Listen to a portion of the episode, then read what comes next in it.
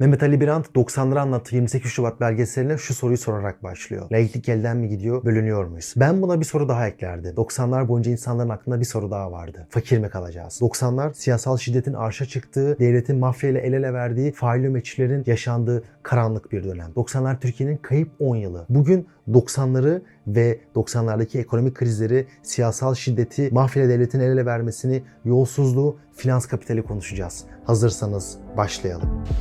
Sevgi ve saygılarımla selamlayarak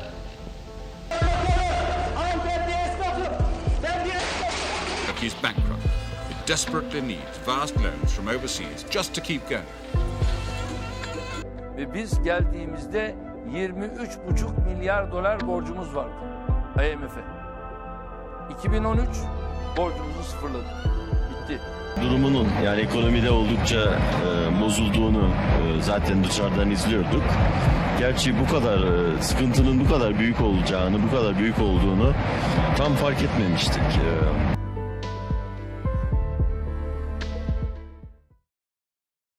Bugün temelde birkaç şey yapacağız. Birincisi bu seride her zaman yaptığımız gibi 90'ların ekonomik modelini ve ekonomik verilerini inceleyeceğiz. O dönemki siyasetçiler neyi hedefliyordu, neyi başardılar, işsizlik, büyüme, finansallaşma rakamları neye uğradı. İkinci olarak ekonomi her zaman siyasetten etkileniyor. Fakat 90'lara özel kalan siyasetin ekonomiyi oldukça fazla etkilemesi. Dolayısıyla 90'ların ekonomisini konuşurken bol bol da siyasetini konuşacağız. Üçüncü olarak bugün 90'lar hafızası derken neyi kastediyoruz? İnsanlar 90'ları nasıl hatırlıyor? 90'ların Türkiye siyasetinin etkisi ne oldu? Bakacağımız şey bu olacak.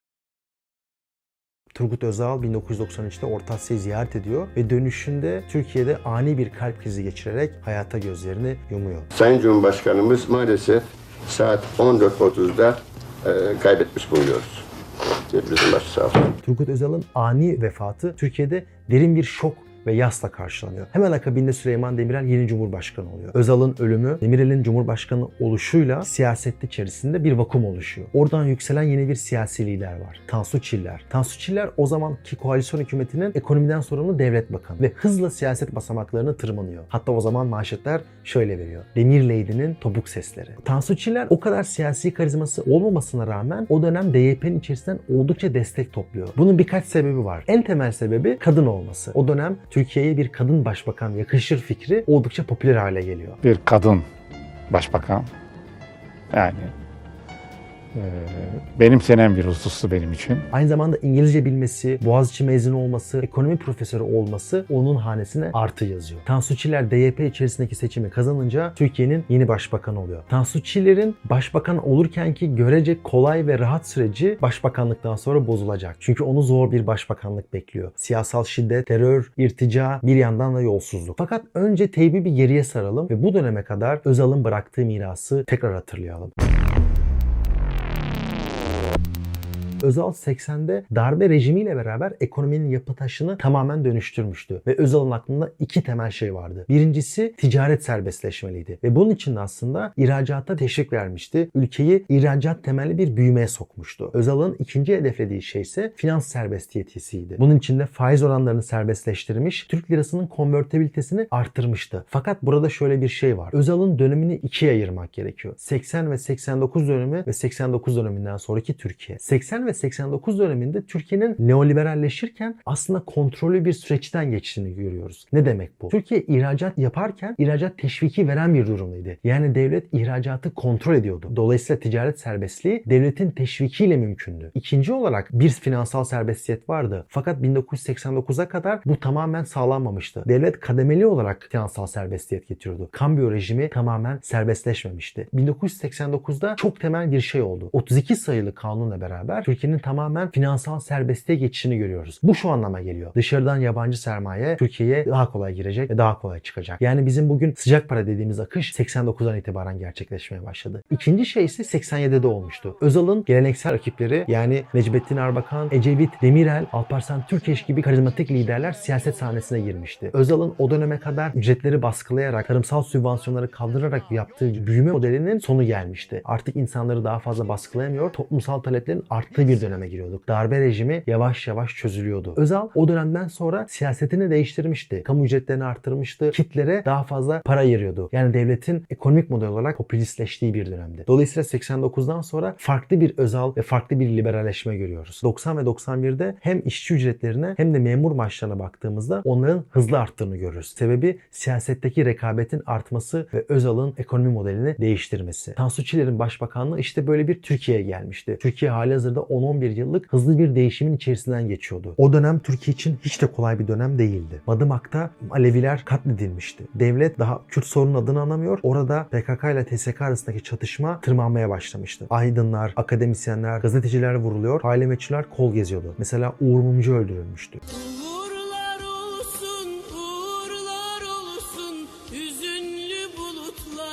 Baktığımızda Tansu Çiller de tam olarak güçlü bir başbakan profili çizemediği içinse hem İçişleri Bakanlığı'nda hem de askeriye tam yetki vermiş ve bu sorunlar daha da katmerleşmişti. Terör, şiddet, irtica gibi faaliyetler arttığı için Hizbullah daha fazla etkin olduğu, PKK etkisini daha fazla artırdığı, daha fazla gazeteci Türkiye'de öldürüldüğü için Tansu Çiller'in de popülaritesi düşüyor. Devlet içerisinde özellikle askeriyenin ve emniyetin Tansu Çiller'e yönelik baskısı artıyordu. Tansu Çiller o zaman asker kıyafetini giydi, askeriyeye tamamen yetki verdi ve askeriyenin bu çözümü askerice yöntemlerle, demokratik olmayan yöntemlerle çözmesi için yeşil ışığı yakmıştı. Hatta o dönem Genelkurmay Başkanı Tansu Çiller şak diye emir verir, ben de tak diye uygularım demişti. Bunun üzerine bir de yolsuzluk skandalları patlamıştı. Tansu Çiller'in kocası daha fazla siyasete giriyor, belli şirketler devletten ihale alıyor, birileri zenginleşiyor, Tansu Çiller daha fazla eleştiriye maruz kalıyordu. Tansu Çiller'in Türkiye'si işte böyle bir Türkiye'di. Peki ekonomik anlamda nasıl bir durumdaydı Türkiye? 93'ten itibaren siyasi rekabet iyice kızıştığı ve koalisyon hükümetleri olduğu için o dönemki hükümetlerin aklına tek bir şey var. Daha fazla oy sahibi olabilmek ve siyasi rekabete birinci gelebilmek. Bunun için aslında devletin harcama kapasitesinin aşırı arttığını görüyoruz. Mesela ucuz kredilerle esnafa ve işçiye kredi dağıtmaya başlıyor. Tarım sübvansiyonlarıyla köylüye daha fazla para dağıtıyor. Kitlere daha fazla para ayırarak insanların daha ucuzdan tüketmesine yol açıyor. Aynı zamanda kendi yarattıkları şirketlere de bir yandan rant aktarımı, ihale aktarımı yaptığını görüyoruz. Peki bu paranın kaynağı ne oluyor? 32 sayılı kanunla beraber aslında sadece kambiyo rejimi serbestleşmemişti. Aynı zamanda Türkiye Cumhuriyeti daha kolay borçlanabilmeye başladı. Bu borcun kaynağı da dışarıdan geliyordu. 32 sayılı kanundan itibaren Türkiye'deki herhangi bir firma, herhangi bir şirket dışarıdan döviz bulup Türkiye'ye getirebilirdi ve bu dövizi de aslında Türkiye içerisinde TL cinsinden kredi atmaya başladı. Burada da en önemli finansal piyasa aracının devlet tahvilleri olduğunu görüyoruz. Devlet yaptığı harcamaları finanse edebilmek için gittikçe daha fazla devlet tahvili basmaya başladı. Ve bu devlet tahvilleri oldukça aslında karlıydı. O dönem içerisinde %20, %30 kar getiriyordu. Devlet daha fazla tahvil basıyor, daha fazla para topluyor. Topladığı parayla da halka daha fazla para dağıtıyordu. En çok borç alan, en çok para isteyen ve finansal piyasalarında en çok para dağıttığı mekanizma devletti. Ve biz burada bir finansallaşma süreci olduğunu görüyoruz. 94'e kadar ki gelen süreçte kamu yükümlülüğü borcunun %4'lerden, %5'lerden %12'ye kadar çıktığını görüyoruz. Burada aslında sürdürülemez bir borç ağı var. Bu ne demek? Devletin kaynak açığı var. Ve bu kaynak açığı da sürdürebilmesi için dışarıdan sürekli yüksek faizle para toplayabilmesi gerekiyor. Fakat her seferinde borcu daha fazla arttığı için her seferinde daha fazla yüksek faiz vermek zorunda. Yüksek faiz TL'nin uzun vadede değerlenmesi demek. Çünkü piyasadan parayı topluyorsunuz Türk lirası cinsinden. Siz sadece aslında kamu yükümlülüğü borcunu arttırmamış oluyorsunuz. Aynı zamanda TL'yi de aşırı değerlendirerek daha kolay ithalat yapabilmeye başlıyorsunuz. Devlet sadece enflasyonu ve kamu borç yükümlülüğünü arttırmıyordu. Aynı zamanda da cari açığı da arttırarak ülkenin ekonomik durumunu hassas ve kırılgan bir noktaya koyuyordu. Devletin verdiği faizin gayri safi yurt içi hasıla oranı ise %11-12'ye yaklaşıyor. O dönem ülkenin yarısını istihdam eden tarım sektörünün gayri safi yurt içi hasılaya katkısı ise %15. Aradaki farkı siz düşünün. Tansu Çiller bu faiz oranları çok fazla. Biz bunu artık ödeyemeyiz dediği için piyasaya zorla faizleri indirmeye çalışıyor. Fakat günün sonunda hiçbir aktör daha ucuzdan ve daha düşükten faiz oranı karşılığında devlete borç vermiyor. Sonuç 5 Nisan kararları. 94'te ülkenin krize girmesi. Bu kriz neticesinde enflasyon %130, %140'lara kadar fırlıyor ve ekonomi küçülmeye başlıyor. Devletin sürekli borç alması ve bu borcu sürdürmek için sürekli yüksek faiz vermesi, bu faizin sürekli yukarı çıkması, bunu finanse edebilmek için sürekli dış para ihtiyaç duyması, bir noktadan sonra bu faiz ödemelerinin aşırı artması, Tansu Çiller'in bunu zorla indirmeye çalışayım derken ekonomiyi krize sokması. 94 krizinin işte yaşanmasının hikayesi bu. 94 krizinden sonra bir dizi mali disiplin politikaları uygulanıyor. Bu mali disiplin politikaların içerisinde ne var peki? Birincisi kamuda memur alımı durduruluyor. İkincisi devletin çok yüksek harcamalar yaptığı kitlere yönelik sübvansiyonlar azalıyor. Tarım sübvansiyonları durduruluyor. Devletin harcamaları azaltılıyor. Bir takım özelleştirmelerin yapılmaya başlandığını görüyoruz. Nitekim en güçlü özelleştirmeler 2000'lerin başında olacak fakat o dönemde yani 90'larda Türk Hava Yolları, Tüpraş, Ereğli Demir Çelik Fabrikası gibi fabrikaların özelleştirilmeye çalışıldığını görüyoruz. Türk Telekom o dönem çokça konuşulan özelleştirmeler arasında fakat uzunca bir süre Telekom özelleştirilemeyecek. Bunun akabinde biz büyümenin aslında dengesizleştiğini görüyoruz. 90'lara dair genel bir ekonomik tabloya baktığımızda çok dengesiz bir büyüme var. Mesela 1990'da büyüme %7.9. 91'de 1.1. Krizden sonra tabii ayrı bir küçülme oluyor. İkincisi özel sermaye birikimi zaten küçük fakat aynı zamanda dengesiz. 93'te özel sermaye birikimi %35. Bu 1994'te eksi 9.1'e iniyor. Aynı zamanda dikkat ederseniz 1993'e kadar cari açığın oldukça arttığını görüyoruz. 93'te cari açık eksi 6.4 milyar dolar. Fakat 94'te bu artı 2.6 milyar dolara çıkıyor. Bunun sebebi kriz olduğu için insanların alım gücünün düşmesi, TL'nin değersizleşmesi, bunun neticesinde ithalat yapmanın zorlaşması. Bu dönemde finansallaşmanın aşırı arttığını görüyoruz. 1988'de finansın gayri safi yurt içi hasıla içerisindeki payı 3.3 iken 1998'e kadarki süreçte bu 9.2'ye çıkacak. Finansallaşma olmasının temel sebebi şu. Özellikle 32 sayılı kanundan itibaren devlet daha fazla harcama yaptığı için ve daha fazla kaynağa ihtiyaç duyduğu için insanların temel motivasyonu devleti beslemek oluyor. Devlet %20-%30 arbitraj oranında bir kar sağlıyor. Devlet tahvilleri en kolay para kazanma yöntemi. Dolayısıyla insanlar gerçek yatırımlardan parasını çekip devletin tahvillerine yatırmaya başlıyor ve kolay yoldan para kazanıyor. Dolayısıyla Türkiye'de 1990'lar boyunca sürecek olan temel mekanizma finansallaşmanın artması, reel yatırımların azalması. Bu da uzun vadede finansallaşmaya, verimsiz büyümeye, gelir eşitsizliğinin artmasına yol açacak. Hatta 90'lar boyunca devlet borcunun gayri safi yurt içi hasılasıyla karşılaştırılmasıyla devletin vergi gelirine baktığımızda aradaki uçurumu arttığını görüyoruz. Devletin vergi geliri sabit kalırken devletin ödediği borç miktarı her geçen sene artmaya başlıyor. Bunda hem devletin finansallaşması var hem de devletin bu finansallaşmadan bir türlü vergi toplayamaması var. Yani bu insanlar para kazanıyor, sermayedarlar para kazanıyor, yabancı yatırımcılar para kazanıyor fakat devlet onlardan vergi toplayamıyor. Arada bir uçumun arttığını görüyoruz. Bu finansallaşma, yüksek enflasyon, kriz ciddi bir gelir eşitsizliği yaratıyor. 1990 ve 91 boyunca artan ücretler ve gelirler 94'ten sonra ters tepmeye başlıyor. 1994'ten sonra mesela sanayi sektöründe çalışan özel sektördeki işçilerin ücretleri %25 düşüyor. Türkiye'deki gelir eşitsizliğinin diğer bir noktası ise Türkiye'deki %20'nin Türkiye'deki gelirin %50'sine pay sahibi olması. Kalan %80 de ekonominin diğer yarısına sahip. Ve bu uçurumun 90'lar boyunca arttığını göreceğiz. Hele İstanbul'a baktığımızda İstanbul'daki %1'in İstanbul'daki ekonominin %40'ına pay sahibi olduğunu görüyoruz. Peki bu hangi söylemi güçlendiriyor? Bu gelir eşitsizliği arttıkça ve kent yoksulluğu arttıkça aslında Refah Partisi'nin yeni bir aktör olarak ortaya çıktığını görüyoruz. Refah o kenar mahallelerde kalmış insanlara seslenerek adil düzen işte refah gelecek yeni sloganını benimsettiğini görüyoruz. Refah Partisi hem o insanlara adil düzen sloganıyla daha fazla ulaşmaya başlıyor hem de diğer partiler refahın yükselişinden tedirginlik duyuyor. Askerde dahil. Fakat refahın bu insanlara ulaşabilmesi sadece insanların dini hassasiyetleriyle alakalı değil. Oluşan gelir eşitsizliğine en çok hitap eden partilerden birinin Refah Partisi'nin olması. Refah Partisi oradaki o mutsuz, siyasetten umudunu kesmiş, siyasete inancı kalmamış, DYP'den veya ANAP'tan herhangi bir beklentisi olmayan kent yoksullarına iyi seslenebiliyor. Bizim bu seçimdeki sloganlarımızdan bir tanesi neydi? Oyunu bozmak için Refah Partisi. Burada hatta iki tane önemli kitap var. Birincisi Nöbetleşe Yoksulluk. Nöbetleşe Yoksulluk biraz günümüzü anlatıyor. Fakat aynı tarihsel kökleri 90'larda da görebiliriz. Türkiye'de her zaman bir kenar mahallelerde oluşan gruplar var. Bu insanlar çoğunlukla büyük şehirlere sonradan göç etmiş gruplardan oluşuyor. İşte Refah Partisi'nin bu nöbetleşe yoksulluk içerisinde bulunan gruplara hitap ederek onları siyasal mobilizasyonun içine çektiğini görüyoruz. İkinci kitapsa mahallemizdeki AKP. Yine bu kitap AK Parti ile ilgili fakat aynı kökleri Refah Partisi'ne bulabiliriz. Çünkü 95'te şu konuşuluyor. Refah Partisi öyle bir siyasi mobilizasyon sağlıyor ki oradaki kadınlar ellerine market poşetleri alarak fakir ailelere gidiyor, para dağıtıyor, hastanelere gidiyor, hastalarla konuşuyor ve Refah Partisi'ne oy topluyor. Mahallemizdeki AK Parti kitabında nasıl AK Parti mobilizasyon iyi olduğunu anlatması gibi bu kök aslında 95'teki Refah Partisi'nden geliyor. O Refah Partisi'nin kadın kollarının iyi çalışıyor hikayesi aslında AK Parti'ye aktarılan başka bir miras. 95'te de mesela en çok konuşulan şeylerden biri Refah Partisi'nin ve kadın kollarının nasıl çalıştığı.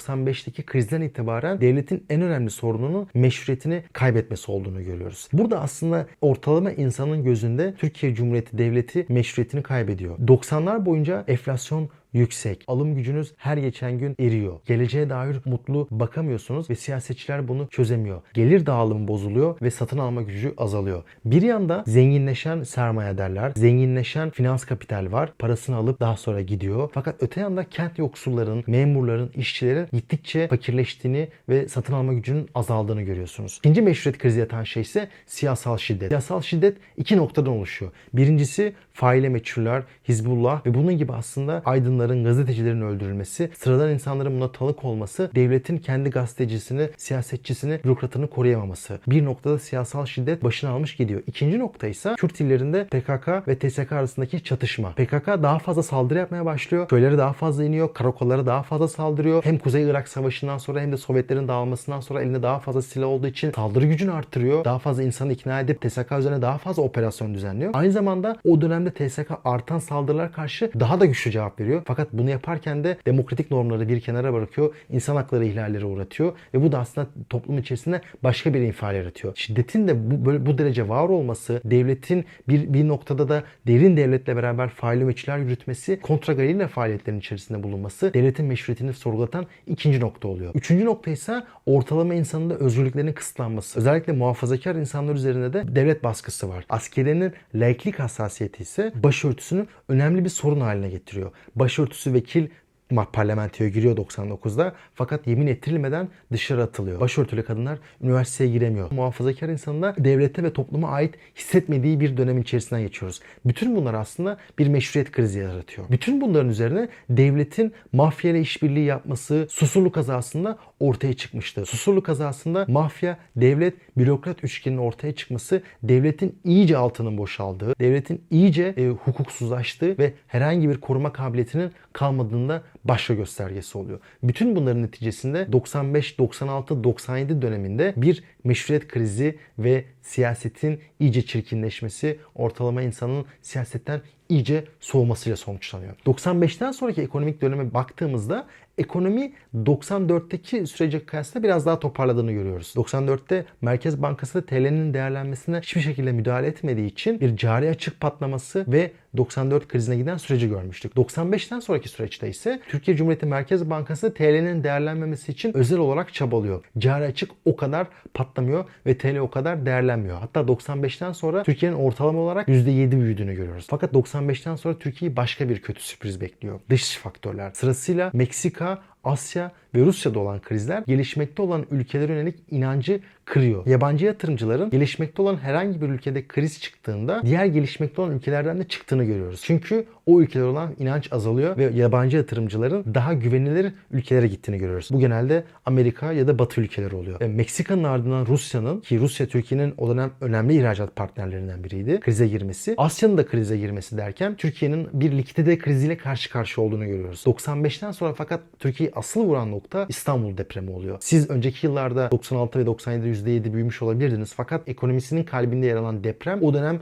cari safi yurt içi hasılayı %5 küçültüyor. 99-2000'e geldiğimizde Türkiye ekonomisinin tekrar bir başka krizle karşı karşıya olduğunu görüyoruz. Bu krizden kurtulmak için de 2000'de uygulanmak üzere IMF'le yeni bir program imzalanıyor. Buna da ÇIPA programı deniyor. Bu ÇIPA programı Türkiye'ye iyi gelmiyor. Erinç Yeldam'ın deyimiyle bu ÇIPA programının iyi uygulanması da 2001 krizinin ana sebebi oluyor. 2001 krizini çok detaylı anlatmayacağım. Bir başka videomuzda onu işlemiştik. 2001 krizinin detaylarını öğrenmek istiyorsanız o videoya gidebilirsiniz. 95'ten sonraki sürece baktığımızda yine enflasyonun iyice patladığını %70, %80 dolaylarına geldiğini görüyoruz. Kamu borç yükümlülüğünün 2001'e geldiğimizde %12, %13'lere dayandığını görüyoruz. Devletin borçları o kadar artıyor ki Hazineden sorumlu bakanlığım döneminde ilk 4 ay zarfında toplanan vergi gelirleri devletin ödemesi gereken faiz ödemelerine yetmiyordu. Fakat bunlar yaşanırken de reel gelirlerin azalarak devam ettiğini görüyoruz. Hatta 2001 krizinden sonra bu reel gelirin azalması işsizlikle taçlanıyor. İşsizlik resmi rakamlara göre %8, bazı diğer rakamlara göre %10'a dayanıyor. Yani burada işsizlik de hatta uzun süre sticky diyebileceğimiz yapışkan bir düzeyde kalıyor ve işsizlik 2003-2004'e kadar devam ediyor. 90'larda bir ekonomik model var mı? Ben onu tam anlayamadım. Aslında bir ekonomik model var ama yok gibi de.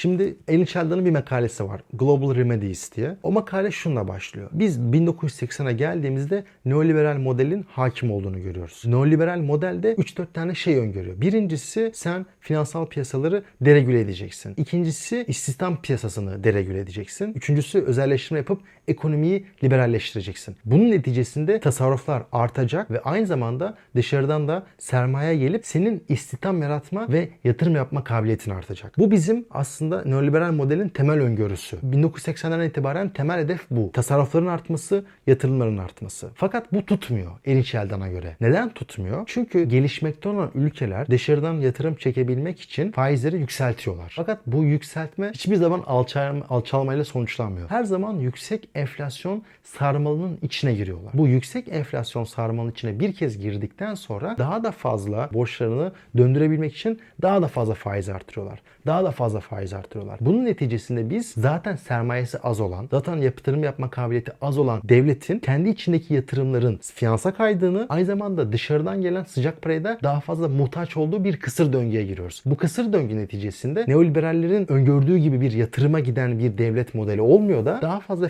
finansa ve spekülasyona giden bir büyüme modeli oluyor. Emil Sheldon aynı makalesinde Türkiye'ye dair bir tablo da çıkarmış. Türkiye'ye giren yabancı fonlarla Türkiye'nin büyüme rakamlarını karşılaştırıyor. 1992'den 2004'e kadar olan sürede Türkiye dışarıdan yabancı fon olduğu sürece büyüyor. Yabancı fon Türkiye'yi terk ettiğinde ise Türkiye'de eksi büyüme performansı gerçekleştirilmiş. Buradan Erin Sheldon'ın göstermek istediği şey şu. Özellikle 90'lardan sonra Türkiye gibi gelişmekte olan ülkelerin büyüme performansı gelen yabancı sıcak parayla çok ilişkili ve çok bağımlı. Makale içerisinde tam anlatmadığı fakat gizliden gizliye öngördüğü şöyle şeyler var.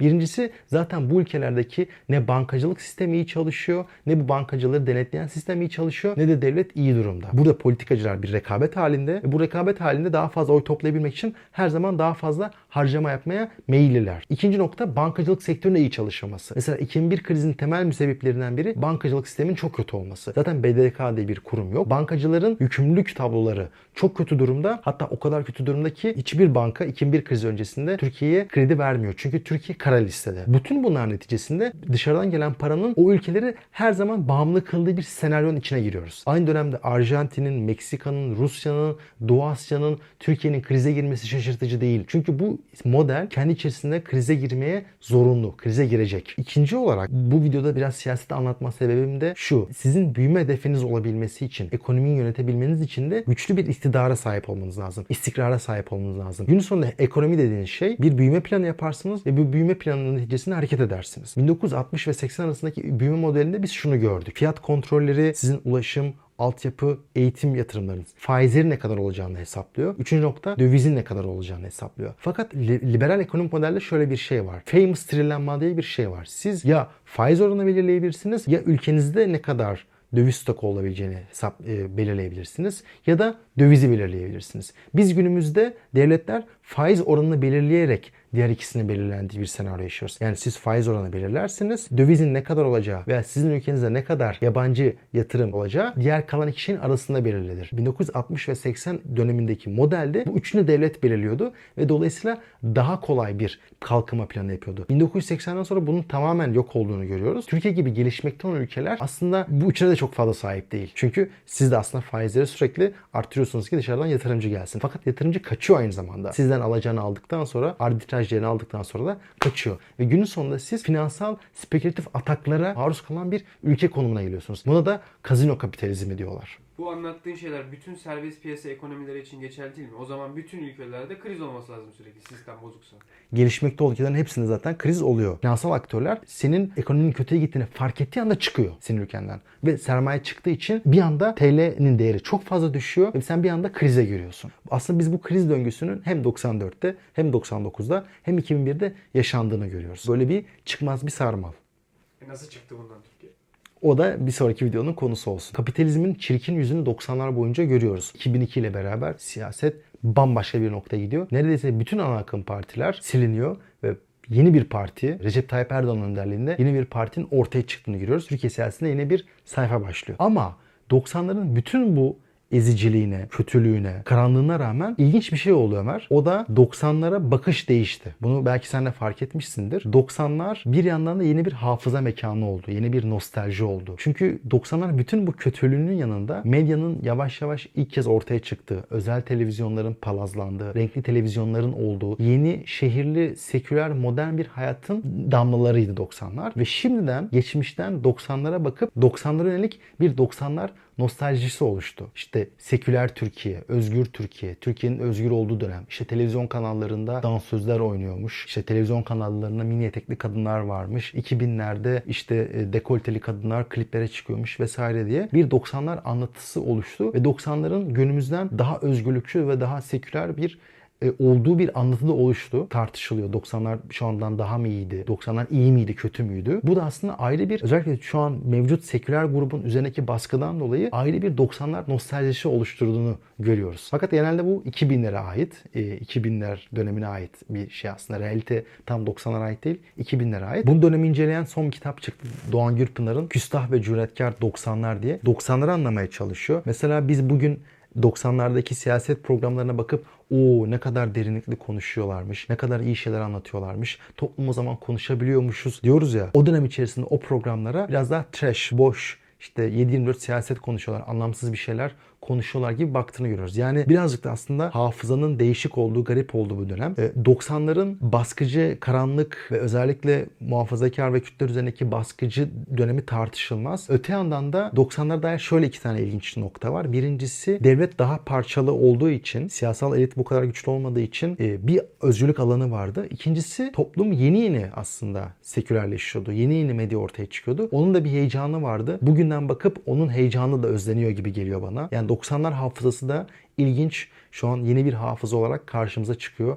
90'lar ve şimdinin karşılaşması. Bütün bu krizlerin, terörün, irticanın, Hizbullah'ın, askerinin siyasette müdahalesinin bir etkisi oldu tabii ki. Ersin Kalaycıoğlu ve Ali Çağrıkoğlu'nun bir kitabı var. Rising Tide of Conservatism diye. Türkiye'de yükselen muhafazakarlık. Onlar insanlara sorduklarında şunu fark ediyorlar. Türkiye'de Sünni İslam temelli bir muhafazakarlığın yükseldiğini ta 2000'li yılların başlarında yazmışlar kitaplarında ve bunu da e, grafiklerle göstermişler. Ve bu Sünni İslam'la beraber Korele daha böyle bir lidere bağlı olma, bir liderin arkasından gitme, otokratik değerleri benimseme, gerekirse karşı grubu bir tehdit olarak görürse karşı grubun demokratik haklarını vermeme gibi otokratik değerlerin yükseldiğini e, tespit etmişler. Nitekim bütün bunlar aslında 90'lar boyunca yaşanan da krizlerin bir sonucu. Çünkü şöyle düşünün, Batı'nın 200 yılda gerçekleştirdiği o sanayileşme, modernleşme, şehirleşme sürecinin Türkiye gibi ülkeler 30-40 senede yaşadı. Geleceğe dair tedirgin, mutsuz, endişeli ve karamsar bakmaya başladı. Devlet meşruiyetini kaybetmiş, aile yok,